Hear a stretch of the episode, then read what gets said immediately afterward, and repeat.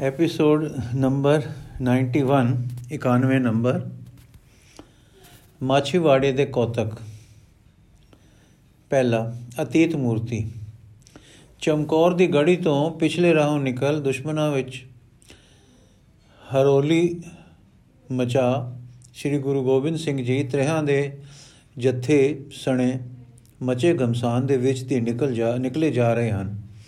ਉਸ ਤੜਥੱਲੀ ਹਨੇਰੇ ਤੇ ਗਰਦ ਗੁਬਾਰ ਵਿੱਚ ਆਪ ਇੱਕ ਪਾਸੇ ਵੱਲੋਂ ਦਲਾਂ ਤੋਂ ਨਿਕਲ ਗਏ, ਪਰ ਉਸ ਹਰੋਲੀ ਵਿੱਚ ਸਾਥੀ ਸਿੱਖ ਤਰੇ ਵਿਛੜ ਚੁੱਕੇ ਸੇ। ਉਹ ਵੀ ਕਿਸੇ ਹੋਰ ਰਾਮ ਰੋਲੇ ਦਾ ਹਿੱਸਾ ਬਣਦੇ ਤਿਲਕ ਦੇ ਦੂਰ ਨਿਕਲ ਗਏ। ਜਦ ਸਵਾਕ ਸਵਾ ਸਵਾ ਕੋ ਉਸ ਥਾਂ ਤੋਂ ਗੁਰੂ ਜੀ ਨਿਕਲ ਗਏ ਤਾਂ ਇੱਕ ਥਾਵੇਂ ਬੈਠ ਗਏ। ਥੋੜੀ ਦੂਰ ਨੂੰ ਗੁੱਜਰ ਲੰਗੇ ਇੱਕ ਤਾਂ ਜਰਾ ਪਹਿਲੇ ਪਾਸੇ ਸੀ, ਪਰਲੇ ਪਾਸੇ ਸੀ। ਇੱਕ ਕੋਲ ਆ ਨਿਕਲਿਆ। ਉਸਨੇ ਗੁਰੂ ਜੀ ਨੂੰ ਪਛਾਣ ਕੇ ਆਖਿਆ ਕਿ ਹੈ, ਤੁਸੀਂ ਤਾਂ ਘੇਰੇ ਵਿੱਚ ਸਾਓ, ਕਿਕੂ ਨਿਕਲ ਆਏ। ਆਪਨੇ ਉਸ ਨੂੰ ਕਿਹਾ, ਬੋਲ ਨਾ। ਉਸਨੇ ਕਿਹਾ, ਮੈਂ ਪਕੜਾ ਕੇ ਇਨਾਮ ਲੈਸਾਂ। ਤਾਂ ਸਤਗੁਰਾਂ ਉਸ ਵੱਲ ਕੁਝ ਮਲੀਅਤ ਦੀ ਸਹਿ ਸੱਟੀ ਕਿ ਲੈ, ਇਨਾਮ ਇੱਥੋਂ ਹੀ ਲੈ। ਪਰ ਉਹ ਲੈ ਕੇ ਵੀ ਉੱਚੀ ਉੱਚੀ ਰੋਲਾ ਪਾਉਣ ਲੱਗਾ। ਤਦ ਸਤਗੁਰਾਂ ਨੇ ਆਪਣੀ ਸੁਭਾਵਕ ਫੁਰਤੀ ਨਾਲ ਉਸ ਤੇ ਵਾਰ ਕੀਤਾ ਤੇ ਉਸ ਨੂੰ ਬੋਲਣੋਂ ਆਰੀ ਕਰ ਦਿੱਤਾ। ਤੇ ਆਪ ਅੱਗੇ ਟੁਰ ਪਏ। ਫਿਰ ਕੁਝ ਪੈਂਡਾ ਚੱਲ ਕੇ ਆਪ ਨੇ ਇੱਕ ਜੰਡ ਹੇਠ ਸਾਹ ਕੱਢਿਆ। ਬੜੀ ਕਠਨਤਾ ਨਾਲ ਨੰਗੇ ਪੈਰੀਂ ਚੱਲ ਰਹੇ ਸਨ। ਜੋੜਾ ਵੀ ਪੈਰਾਂ ਵਿੱਚ ਨਹੀਂ ਰਿਹਾ। ਚੱਲ ਰਹੇ ਹਨ, ਜੋੜਾ ਵੀ ਪੈਰਾਂ ਵਿੱਚ ਨਹੀਂ ਰਿਹਾ।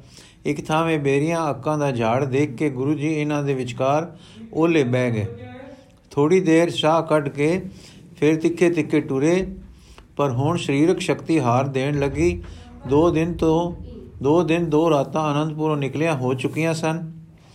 ਉਸ ਤੋਂ ਪਹਿਲੀ ਰਾਤ ਤੇ ਦਿਨ ਵੀ ਨਿਕਲਦਿਆਂ ਨਿਕਲਣ ਦੀਆਂ ਤਿਆਰੀਆਂ ਵਿੱਚ ਲੱਗਾ ਸੀ। ਅੱਜ ਹੁਣ ਦੋ ਦਿਨ ਦੋ ਰਾਤਾਂ ਤੋਂ ਅਗਲੀ ਰਾਤ ਹੈ। ਅਰਥਾਤ ਲਗਭਗ 23 ਪੈਰ ਸਨਬੰਦ, ਸਨਦਬੰਦ ਕਮਰ ਕੱਸਾ ਖੁੱਲੇ ਬਿਨਾ ਜਾਗਦਿਆਂ ਤੇ ਜਗਤ ਦੇ ਮਹਾਨ ਕਠਨ ਤੇ ਦੁਸਤਰ ਜੰਗਾਂ ਵਿੱਚੋਂ ਮਹਾਨ ਕਠਨ ਜੰਗ ਕਰਦਿਆਂ ਬੀਤਿਆ ਹੈ। ਸ਼ਰੀਰ ਨੇ ਜੋ ਐਤਕੀ ਝਾਲ ਝੱਲੀ ਹੈ, ਇਹ ਵੀ ਇੱਕ ਬੜੀ ਅਨੋਖੀ ਗੱਲ ਹੈ। ਕੌਣ ਸੂਰਮਾ ਹੈ ਜੋ ਤਰੇ ਰਾਤਾਂ ਉਤੋਂ ਥੱਲੀ ਨਾ ਸਵੇ ਯੁੱਧ ਵਿੱਚ ਰਹੇ ਔਰ ਲਗਾਤਾਰ ਨੌਵੇਂ ਨੌਵੇਂ ਜਾਂ 100 100 ਘੰਟੇ 90 ਜਾਂ 100 ਘੰਟੇ ਯੁੱਧ ਵਿੱਚ ਜੁਟਿਆ ਰਹੇ। ਧੰਨ ਸਾਹਿਬ ਸ੍ਰੀ ਗੁਰੂ ਗੋਬਿੰਦ ਸਿੰਘ ਜੀ, ਅਹਲ ਅਜੀਤੇ, ਅਟਲ ਅਟਲ ਮਰਜ਼ੀ ਦੇ ਮਾਲਕ, ਹੁਣ ਸਰੀਰ ਨੂੰ ਜਾਉਂਦਾ ਦੇਖ ਕੇ ਵੀ ਮਨ ਨਹੀਂ ਜਵਿਆ ਸਰੀਰ ਦਾ ਉਪਰਾਲਾ ਝਟਪਟ ਕਰ ਲਿਆ। ਇੱਕ ਅੱਕ ਦੇ ਬੂਟੇ ਦੇ ਫੁੱਲ ਤੋੜ ਕੇ ਖਾ ਲਏ। ਸਿਗਰ ਅਸਰ ਲਈ ਅੱਕ ਦੇ ਪੱਤੇ ਤੋਂ ਦੁੱਧ ਚੁਆ ਕੇ ਚਟ ਲਿਆ ਤੇ ਇਸ ਦੇ ਅਮਲ ਨਾਲ ਕੁਝ ਪੈਂਡਾ ਹੋਰ ਟੁਰੇ। ਹੁਣ ਮਾਛੀਵਾੜੇ ਦੀ ਜੂ ਆ ਗਈ। ਸ੍ਰੀ ਗੁਰੂ ਜੀ ਦੇ ਚਰਨਾਂ ਵਿੱਚ ਛਾਲੇ ਪੈ ਗਏ ਸੇ। ਟੁਰਨਾ ਕਠਨ ਹੋ ਰਿਹਾ ਸੀ। ਇੱਕ ਥਾਂ ਲੱਦੀ ਖੂਹੀ ਨੇੜੇ ਸੰਘਣੇ ਬ੍ਰਿਜ ਸਨ। ਮਾਨੋ ਕੋਈ ਬਾਗ ਸੀ। ਇਸ ਦੇ ਬਾਹਰ ਵਿੱਤ ਤੇ ਇੱਕ ਓਟ ਤਕਾਈ ਤੇ ਇੱਥੇ ਓਟ ਤਕਾ ਕੇ ਸਤਿਗੁਰੂ ਜੀ ਬੈਠ ਗਏ। ਆਲਸ ਹੋਰ ਵਧਿਆ ਤਾਂ ਇੱਕ ਟਿੰਡ ਲਿੱਤੀ। ਉਸ ਨੂੰ ਦੁਪੱਟੇ ਵਿੱਚ ਲਪੇਟ ਕੇ ਸਿਰਾਣੇ ਰੱਖਿਆ। ਉਸੇ ਤਰ੍ਹਾਂ ਸ਼ਸਤਰ ਸੱਜੇ ਕਮਰ ਕੱਸਾ ਬੱਧੇ ਆਪ ਲੇਟ ਗਏ। ਮਾੜਾ ਜਿਹਾ ਕਪੜਾ ਜੇ ਕਮਰ ਕਸ, ਜੋ ਕਮਰ ਕਸੇ ਦੇ ਉੱਤੇ ਦੀ ਬੱਦਾ ਸੀ, ਉੱਤੇ ਲਿਆ ਤੇ ਸਿਆਲੇ ਦੀ ਮਾਂ ਠੰਡੀ ਰਾਤ ਦੇ ਪਿਛਲੇ ਪੈਰ ਨੀਂਦ ਵਿੱਚ ਸਹਿ ਗਏ। ਉਹ ਮਹਾਪੁਰਖ ਜੋ ਅਰਸ਼ਾਂ ਤੋਂ ਰੱਬੀ ਰੰਗ ਕਮਾਉਣ ਆਇਆ ਹੈ, ਜਿਸ ਦੀ ਸੇਵਾ ਵਿੱਚ ਦੇਵਗਣ ਤੇ ਫਰਿਸ਼ਤੇ ਹਾਜ਼ਰ ਹਨ, ਹਾਂ, ਉਹ ਜਿਸ ਦੇ ਟੁਰਨ ਲਈ ਮਖਮਲੀ ਫਰਸ਼ ਵਿਛਦੇ ਸਨ, ਜਿਸ ਦੇ ਆਰਾਮ ਲਈ ਜਗਤ ਆਪਾ ਵਾਰਦਾ ਸੀ, ਅੱਜ ਤਕਣਾ ਟੈਂਡ ਸਿਰਾਣੇ ਰੱਖ ਪੁੰਝੇ ਪਿਆ ਹੈ, ਪੈਰੀ ਛਾਲੇ ਹਨ, ਸਰੀਰ ਥਕਤ ਹੈ, ਉੱਤੇ ਨੂੰ ਲੋਈ ਕੰਬਲੀ ਤੱਕ ਨਹੀਂ, ਪਾਸ ਕੋਈ ਦਰਦੀ ਪਿਆਰਾ ਨਹੀਂ, ਪਰਿਵਾਰ ਵਿਛੋੜ ਆਏ ਹਨ ਬੱਚੇ ਕੁਹਾ ਆਏ ਹਨ, ਆਂਦਰਾਂ ਦੇ ਸਨੇਹ ਪੁਰਜੇ ਪੁਰਜੇ ਕਰਵਾ ਆਏ ਹਨ, ਪਿਆਰੇ ਪਿਆਰਿਆਂ ਤੋਂ ਪਿਆਰੇ ਬਲੀਦਾਨ ਦੇ ਆਏ ਹਨ, ਜੋ ਨਾਲ ਆਏ ਸਨ, ਉਹ ਵੀ ਖੁੰਝਾ ਆਏ ਹਨ, ਇਸ ਵੇਲੇ ਇਕੱਲੇ ਬਿਰਾਜ ਰਹੇ ਹਨ। ਧਨ ਧਨ ਗੁਰਦੇਵ ਜੋ ਸੁਖ ਦੁਖ ਬ੍ਰਿਤੀ ਸਮਾਨ ਹਰਖ ਸ਼ੋਕ ਜਾ ਕੈ ਨਹੀਂ, ਰਾਗ ਨ ਦ્વੈਸ਼ ਮਹਾਨ। ਦੇਖਣਾ ਗੁਰੂ ਜੀ ਠੰਡੀ ਠਾਰ ਨੰਗੀ ਧਰਤੀ, ਨੰਗੀ ਕਰੜੀ ਮੈਲੀ ਧਰਤੀ ਉੱਤੇ ਜਿਸ ਦਾ ਭਾਰ ਉਤਾਰਨ ਆ, ਆਏ ਹਨ, ਡਾਢੀ ਸਰਦੀ ਵਿੱਚ ਬਿਰਾਜ ਰਹੇ ਹਨ। ਦੇਖੋ, ਵੱਖੀ ਪਰਨੇ ਪਏ ਹਨ, ਖੱਬੀ ਵੱਖੀ ਹੇਠ ਨੂੰ ਹੈ, ਸੱਜੀ ਉੱਪਰ ਨੂੰ ਹੈ, ਮੂੰਹ ਉਸ ਪਾਸੇ ਨੂੰ ਹੈ ਜਿੱਧਰੋਂ ਕੋਈ ਆ ਸਕਦਾ ਹੈ। ਪਿੱਠ ਦੇ ਸੀਸ ਤੇ ਚਰਨਾਂ ਵੱਲ ਬ੍ਰਿਛਾਂ ਦੇ ਕੱਟੇ ਪੈ ਟਾਣਾ ਦੀ ਓਟ ਹੈ। ਦੋਨੋਂ ਹੱਥ ਛਾਤੀ ਅੱਗੇ ਹਨ। ਗੁਲਸਤਰਾਨ ਜਿਸ ਵਿੱਚ ਹੀਰਾ ਜੜਿਆ ਹੈ, ਅੰਗੂਠੇ ਵਿੱਚ ਹੀ ਹੈ। ਸੁੱਤੇ ਪਏ ਹਨ, ਪਰ ਨਿੱਕੀ ਜਿਹੀ ਆਹਟ ਤੋਂ ਜਾਗ ਸਕਦੇ ਹਨ ਔਰ ਇੱਕ ਛਿਨ ਵਿੱਚ ਤਮਾਚਾ ਤੀਰ ਚਲਾ ਸਕਦੇ ਹਨ। ਇਉਂ ਸਾਵਧਾਨ ਹਨ। ਗੁਲਸਤਰਾਨ ਇੱਕ ਅੰਗੂਠੇ ਦਾ ਆਸਰਾ ਹੁੰਦਾ ਸੀ, ਜੋ ਤੀਰ ਖਿੱਚਣ ਵੇਲੇ ਅੰਗੂਠੇ ਪਰ ਆਣੀਆਂ, ਆਟੀਆਂ ਨਹੀਂ ਪੈਣ ਦਿੰਦਾ ਸੀ। ਉਹ ਵੀ ਹੱਥੋਂ ਨਹੀਂ ਉਤਰਿਆ। ਇਸ ਸਿਪਾਹੀ ਮੂਰਤ ਨੂੰ ਦੇਖਣਾ, ਇਸ ਮਹਾ ਯੋਧਾ ਮੂਰਤ ਦਾ ਦਰਸ਼ਨ ਕਰਨਾ, ਇਹ ਉਹ ਮੂਰਤੀ ਹੈ ਜੋ ਕਵੀਆਂ ਦੇ ਦਰਬਾਰ ਲਾ ਕੇ ਕਵਿਤਾ ਦੇ ਕਟਾਖੇ ਸੁਣਦੀ ਤੇ ਆਪ ਕਵਿਤਾ ਕਹਿੰਦੀ ਹੁੰਦੀ ਸੀ। ਹਾਂ, ਇਹ ਗੁਲਸਤਾਨ ਵਾਲਾ ਹੱਥ ਉਹ ਹੈ ਜੋ ਸਿਰੰਦੇ ਰਬਾਬ ਤੇ ਵੀਣਾ ਤੇ ਫਿਰਦਾ ਕੋਮਲਤਾਈ ਦੀ ਹੱਦ ਕਰ ਦਿੰਦਾ ਹੁੰਦਾ ਸੀ। ਹਾਂ, ਇਹ ਉਹ ਮੂਰਤੀ ਹੈ ਜੋ ਦੁਖੀਆਂ ਲਈ ਪਸੀਜਦੀ ਤੇ ਮੇਰਾ ਨਾਲ ਅੰਦਰੋਂ ਬਾਹਰੋਂ ਘੁਲ ਘੁਲ ਜਾਂਦੀ ਸੀ। ਇਹ ਉਹ ਮੂਰਤੀ ਹੈ ਜਿਸ ਦੀ ਕਦਰਦਾਨੀ ਕਰ ਕਰਕੇ ਜਗਤ ਦੇ ਗੁਣੀ ਆ ਕੇ ਓਟ ਲੈਂਦੇ ਸਨ। ਹਾਂ, ਇਹ ਉਹ ਅੱਖਾਂ ਇਸ ਵੇਲੇ ਵੀਰ ਰਸਮਤੀਆਂ ਮੁੰਦ ਰਹੀਆਂ ਹਨ, ਜਿਨ੍ਹਾਂ ਨੇ ਜਗਤ ਦੇ ਦੁੱਖ ਹਰਨ ਲਈ ਆਪੇ ਨੂੰ ਕਈ ਵਾਰ ਭਰਿਆ। ਆਹ, ਕੌਣ ਸਮਝੇ ਇਸ ਮਰਦੁਲ ਤੇ ਹੀਰੇ ਵਾਂਗ ਪੀਂਡੇ ਦਿਲ ਦੀ ਗੁੰਡੀ ਨੂੰ? ਹਾਂ, ਦਰਸ਼ਨ ਕਰੋ ਮੂਰਤੀ ਦਾ। ਅੰਦਰ ਦਾ ਕਿਸ ਨੂੰ ਪਤਾ ਹੈ? ਇਸ ਮਹਾਨ ਮਨ ਵਾਲੇ ਦਾ, ਜੋ ਆਪਣੀ ਅੱਖਾਂ ਦੇ ਸਾਹਮਣੇ ਪੁੱਤਰਾ ਨੂੰ ਜੂਝਦੇ ਤੇ ਮੈਦਾਨ ਵਿੱਚ ਮਰਦੇ ਦੇਖਦਾ ਤੇ ਸ਼ਾਬਾਸ਼ੇ ਸ਼ਾਬਾਸ਼ੇ ਆਖਦਾ ਹੈ। ਕੌਣ ਇਸ ਗੈਰ ਗੰਭੀਰ ਅਥਾ ਦਿਲ ਨੂੰ ਸਮਝੇ?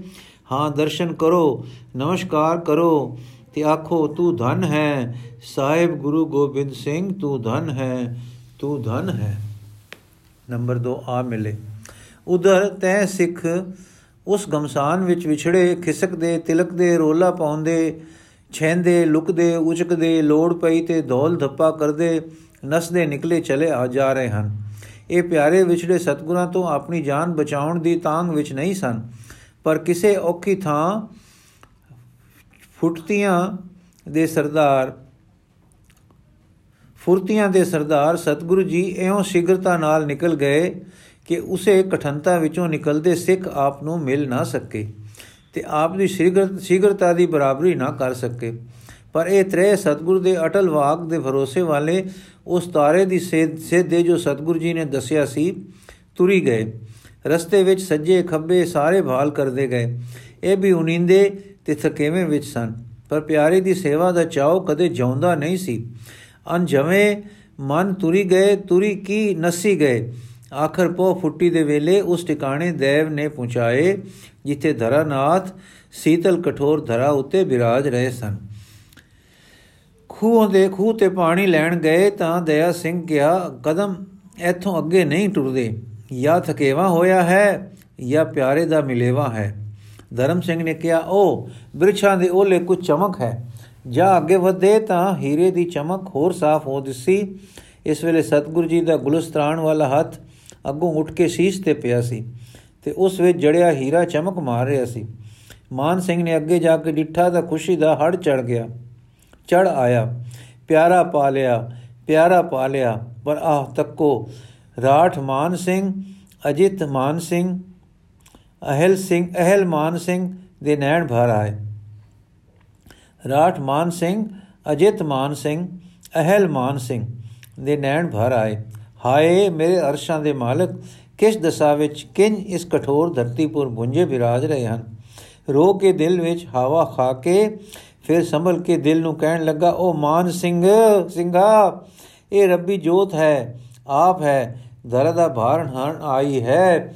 ਇਹ ਤਾਂ ਇਹ ਤਾਂ ਦੁੱਖ ਸਾਡੇ ਲਈ ਪਾ ਰਹੇ ਹਨ। ਸਾਡੇ ਮਨ ਨੂੰ ਮਾਇਆ ਦੀ ਗੁਲਾਮੀ ਤੋਂ ਤੇ ਸਾਡੇ ਸ੍ਰੀ, ਸਰੀਰਨ ਨੂੰ ਪਾਪ ਦੀ ਗੁਲਾਮੀ ਤੋਂ ਤੇ ਸਾਡੇ ਦੇਸ਼ ਨੂੰ ਤੁਰਕ ਦੀ ਗੁਲਾਮੀ ਤੋਂ ਸੁਤੰਤਰ ਕਰਨ ਆਏ ਹਨ। ਸਾਨੂੰ ਨਿਰਭੈ ਪਦ ਤੇ ਪਹੁੰਚਾਉਣ ਲਈ ਬੈ ਨਾਲ ਲੜ ਰਹੇ ਹਨ। ਸਾਨੂੰ ਸੁਖ ਦੇਣ ਲਈ ਦੁੱਖਾਂ ਨਾਲ ਜੰਗ ਰਚਾ ਰਹੇ ਹਨ।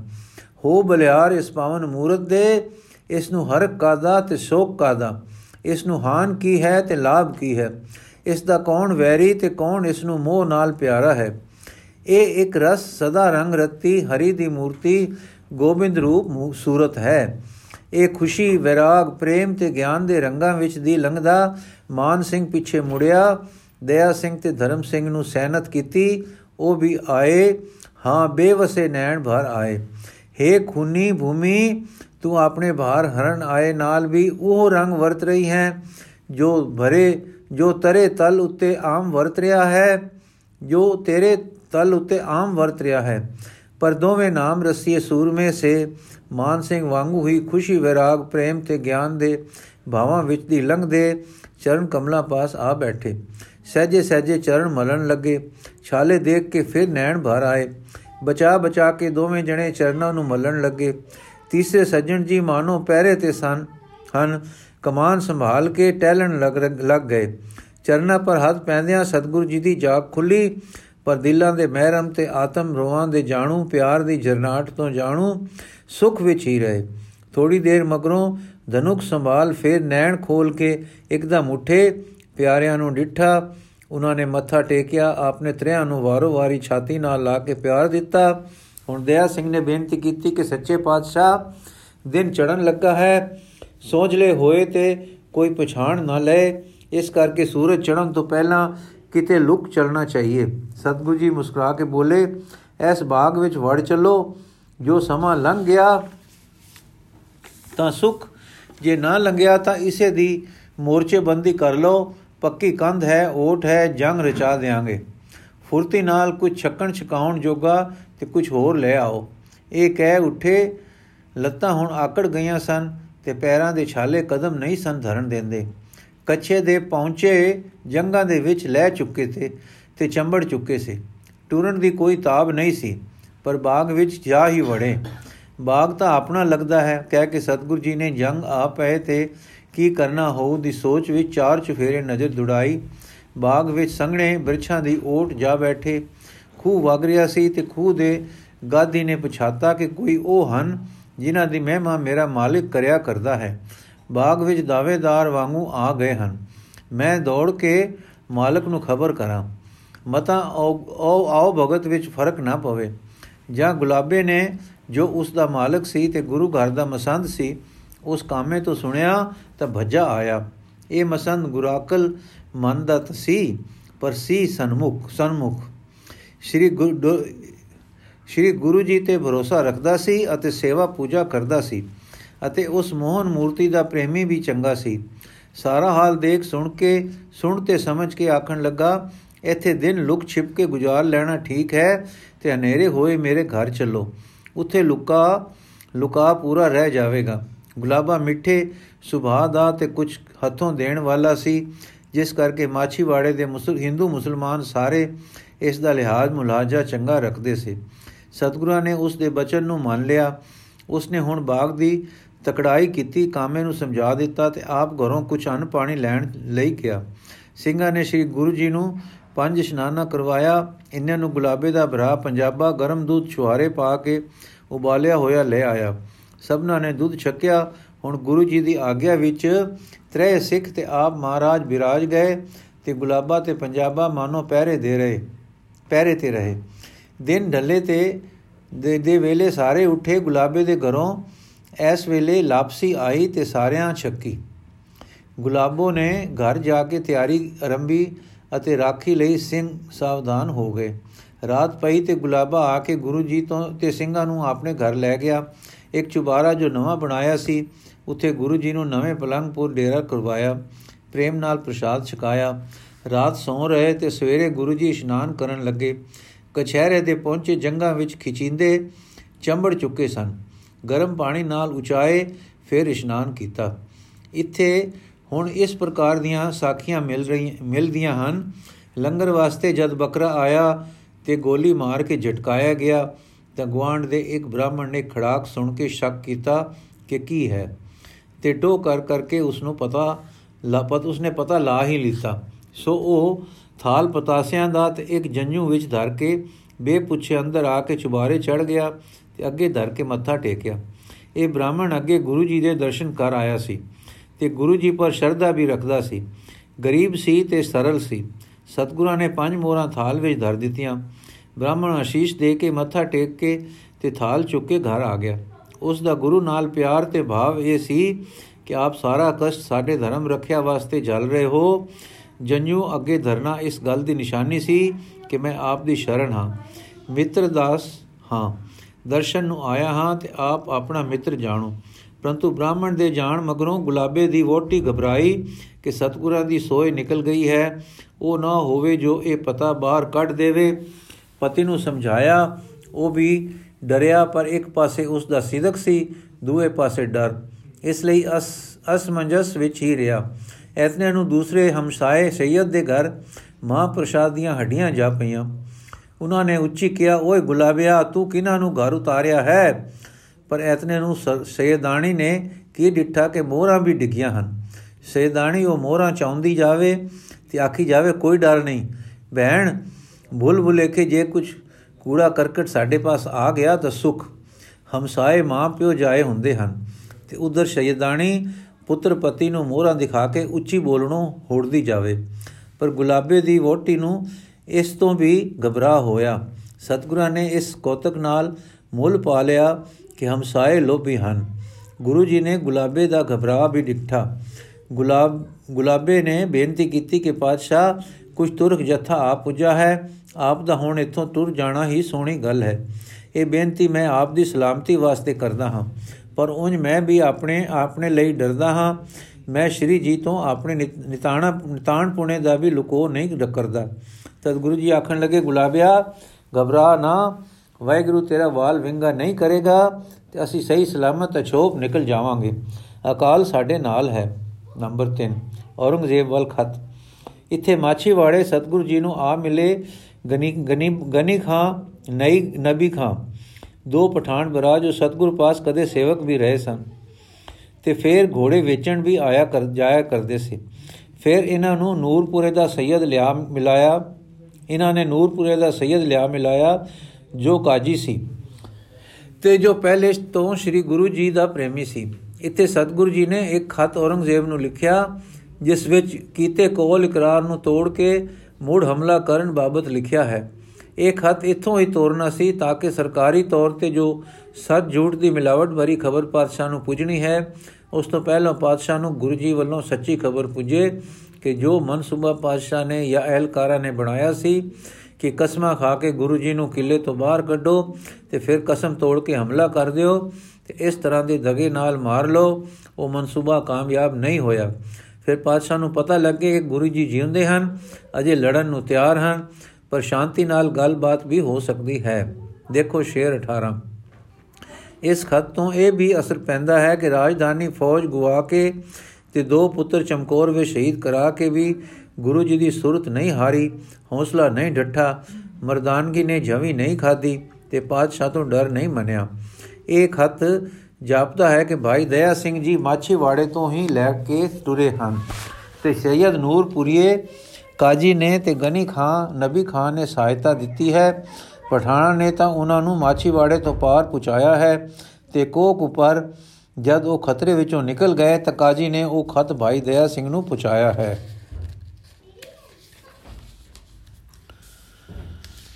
ਉਹ ਖਤ ਜੋ ਮਾਛੀਵਾੜਾ ਤੋਂ ਸਤਗੁਰੂ ਜੀ ਨੇ ਔਰੰਗਜ਼ੇਬ ਨੂੰ ਘਲਿਆ, ਟੀਕਾ ਸਹਿਤ ਇਉਂ ਹੈ। ਮੈਂ ਸਿਰਫ ਟੀਕਾ ਪੜਨ ਲੱਗਾ, ਫਾਰਸੀ ਨਹੀਂ ਪੜਦਾ ਪਹਿਲਾ, ਤਲਵਾਰ ਤੇ ਤਬਰ ਦੇ ਮਾਲਕ ਖੁਦਾ ਦੇ ਨਾਮ ਨਾਲ, ਤੀਰ ਅਣੀ ਦੇ ਢਾਲ ਦੇ ਮਾਲਕ ਖੁਦਾ ਦੇ ਨਾਮ ਨਾਲ। ਸੂਰਮੇ ਮਰਦਾਂ ਦੇ ਮਾਲਕ, ਖੁਦਾ ਦੇ ਨਾਮ ਨਾਲ, ਤ੍ਰਿਖੀ ਦੌੜ ਵਾਲੇ ਘੋੜਿਆਂ ਦੇ ਮਾਲਕ, ਖੁਦਾ ਦੇ ਨਾਮ ਨਾਲ। ਅਸੀਂ ਇਹ ਨਾਮਾ ਲਿਖਦੇ ਹਾਂ। ਉਸੇ ਰੱਬ ਨੇ ਹੀ ਜਿਸ ਨੇ ਤੈਨੂੰ ਬਾਦਸ਼ਾਹੀ ਦਿੱਤੀ ਹੈ, ਸਾਨੂੰ ਦੀਨ ਪਨਾਹੀ ਦੀ ਦੌਲਤ ਦਿੱਤੀ ਹੈ। ਭਾਵ ਸਾਨੂੰ ਧਰਮ ਦੀ ਰੱਖਿਆ ਦਾ ਕੰਮ ਦਿੱਤਾ ਹੈ। ਤੇਰੀ ਦੌੜ, ਧੁੱਪ ਜਾਂ ਲੁੱਟ ਮਾਰ, ਮਕਰ ਤੇ ਫਰੇਬ ਵਿੱਚ ਹੈ, ਮੇਰੀ ਤਦਬੀਰ ਸਚਾਈ ਤੇ ਸਿਦਕ ਨਾਲ ਹੈ।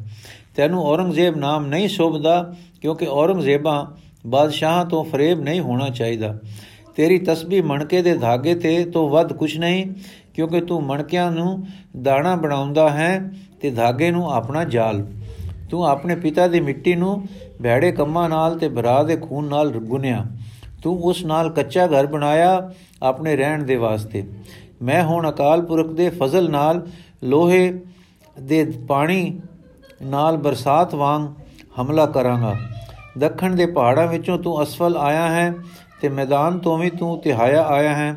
ਇਸ ਪਾਸੇ ਹੁਣ ਜੇ ਤੇਰੀ ਨਜ਼ਰ ਫਿਰੀ ਕਿ ਤੇਰੀ ਉਹ ਗਲੇ ਦੀ ਤਲਖੀ ਤੇ ਤਰੇ ਜਾਂਦੀ ਰਹੇ, ਤਾਂ ਤੇਰੇ ਪੈਰਾਂ ਹੇਠ ਇਸ ਤਰ੍ਹਾਂ ਅੱਗ ਰੱਖਾਂਗਾ ਕਿ ਪੰਜਾਬ ਵਿੱਚੋਂ ਤੈਨੂੰ ਪਾਣੀ ਪੀਣ ਨਹੀਂ ਦਿਆਂਗਾ। ਕੀ ਹੋਇਆ ਜੇ ਗਿੱਦੜ ਨੇ ਮਕਰ ਤੇ ਫਰੇਬ ਨਾਲ ਸ਼ੇਰ ਦੇ ਦੋ ਬੱਚੇ ਮਾਰ ਦਿੱਤੇ?